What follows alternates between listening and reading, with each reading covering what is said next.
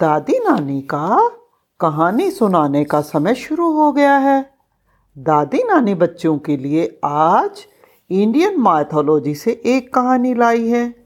कहते हैं, महाराजा करण सवा मन सोना प्रतिदिन दान करते थे, जिस कारण उनके दरवाजे पर मांगने वालों की भीड़ लगी रहती थी।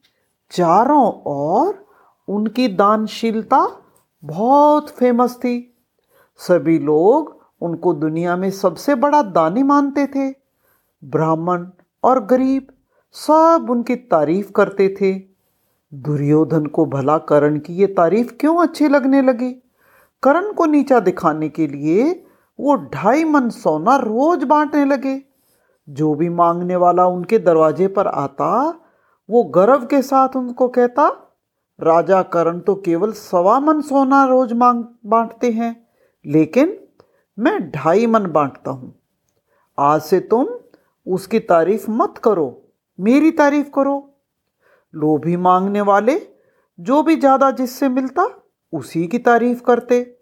दुर्योधन को झूठा घमंड बहुत बढ़ गया। भगवान कृष्ण ने यह सब देखा। एक बार भगवान कृष्ण ने बूढ़े ब्राह्मण का वेश बनाया और सुबह सुबह दुर्योधन के दरवाजे पर जा पहुँचे। जब दुर्योधन ने उनसे आने का कारण पूछा तो ब्राह्मण बने हुए कृष्ण ने कहा, महाराज, मुझे अन्न नहीं चाहिए, मुझे कपड़ा भी नहीं चाहिए, मुझे सोना भी नहीं चाहिए। मैं अपने माता पिता की सेवा करना चाहता हूँ। और उन्हें चारों धाम घुमाना चाहता हूँ। लेकिन मैं बहुत बूढ़ा हूँ, ज़्यादा चल भी नहीं पाता हूँ।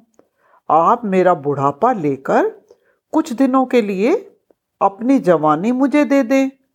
मैं अपने माँ बाप को घुमाकर उनकी सेवा कर जब वापस लौट आऊँगा तो आपकी जवानी आपको वापस लौटा दूँगा।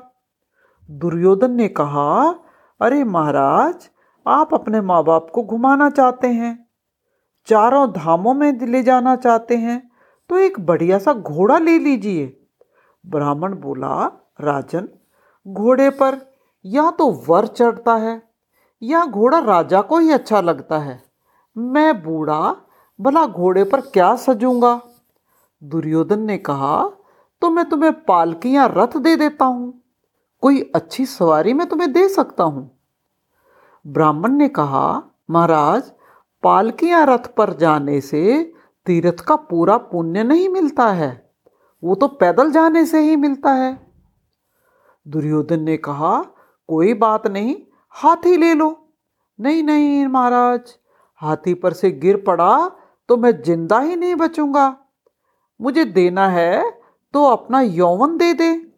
यौवन मतलब अपनी यूथ, अपनी जवानी दे दे। मुझे कुछ और नहीं चाहिए, ब्राह्मण ने कहा। दुर्योधन ने कहा, महाराज, मेरा यौवन तो मेरी वाइफ और मेरे बच्चों के लिए है। मैं उनके परमिशन के बिना आपको कुछ नहीं दान दे सकता। आप मुझे आज्ञा दें और कुछ देर वेट करें तो मैं अभी अपनी फैमिली से पूछ कर आता हूँ। ब्राह्मण की आज्ञा पाकर दुर्योधन भीतर अपने घर गया। और सारा हाल रानी को सुनाया। रानी ने कहा, नहीं नहीं, आपका यौवन हम दान नहीं देने देंगे। आप यौवन दे देंगे तो आप बूढ़े हो जाएँगे और हमें आपकी सेवा करनी पड़ेगी। हम आपकी सेवा नहीं कर सकते और मुझसे बूढ़े पति की सेवा भी नहीं हो सकती। फिर आपके शत्रु हैं, अर्जुन, भीम आदि सब आपका मज़ाक उड़ाएँगे। हमें उनका हंसना अच्छा नहीं लगेगा। अब दुर्योधन ने वापस आकर ब्राह्मण से कहा, महाराज, मेरी पत्नी ने मुझे ये अपना यौवन देने के लिए मना किया है। इसीलिए मैं आपको अपना यौवन नहीं दे सकता। बूढ़ा ब्राह्मण दुर्योधन को धिक्कारता हुआ राजा करण के द्वार पहुँचा। करण ने ब्राह्मण का बहुत सम्मान किया। उसे आसन पर बिठाकर बहुत भक्ति भाव से उसके चरण धोए। फिर कहा, आज्ञा करें देव, कैसे कष्ट किया? मैं आपकी क्या सेवा कर सकता हूँ? ब्राह्मण ने अपने आने का कारण बताया।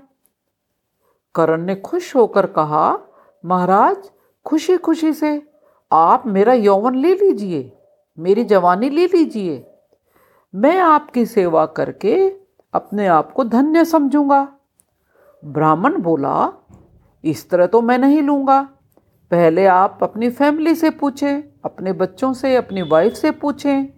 मैं अभी अभी राजा दुर्योधन के यहाँ से आ रहा हूँ।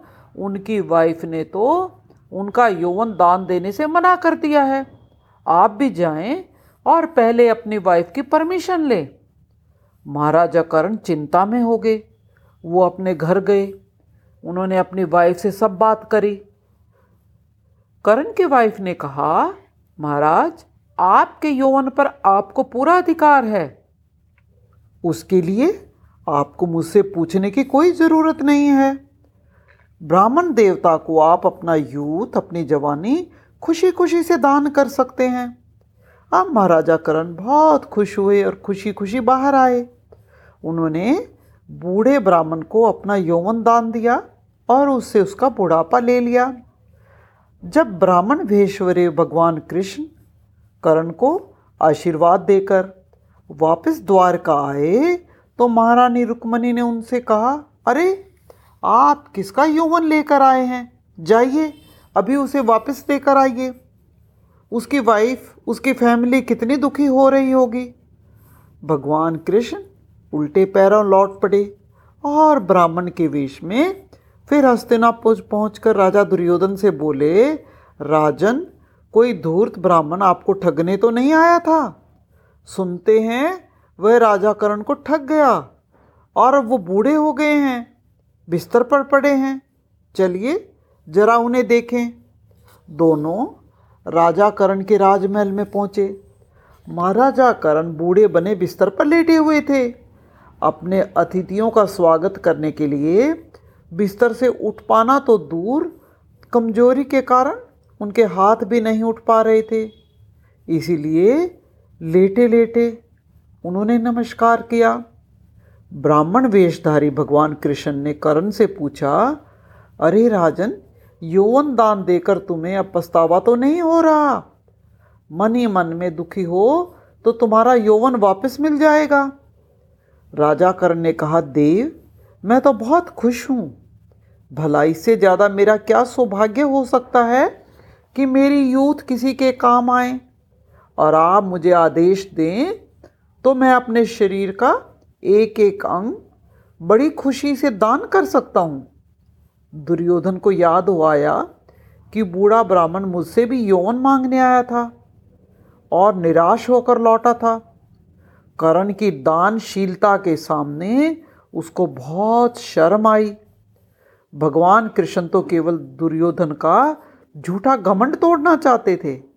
अब उन्होंने अपने असली रूप में आकर राजा करण को उसका यौवन लौटा दिया। तो बच्चों, आज की कहानी यहीं ख़त्म होती है।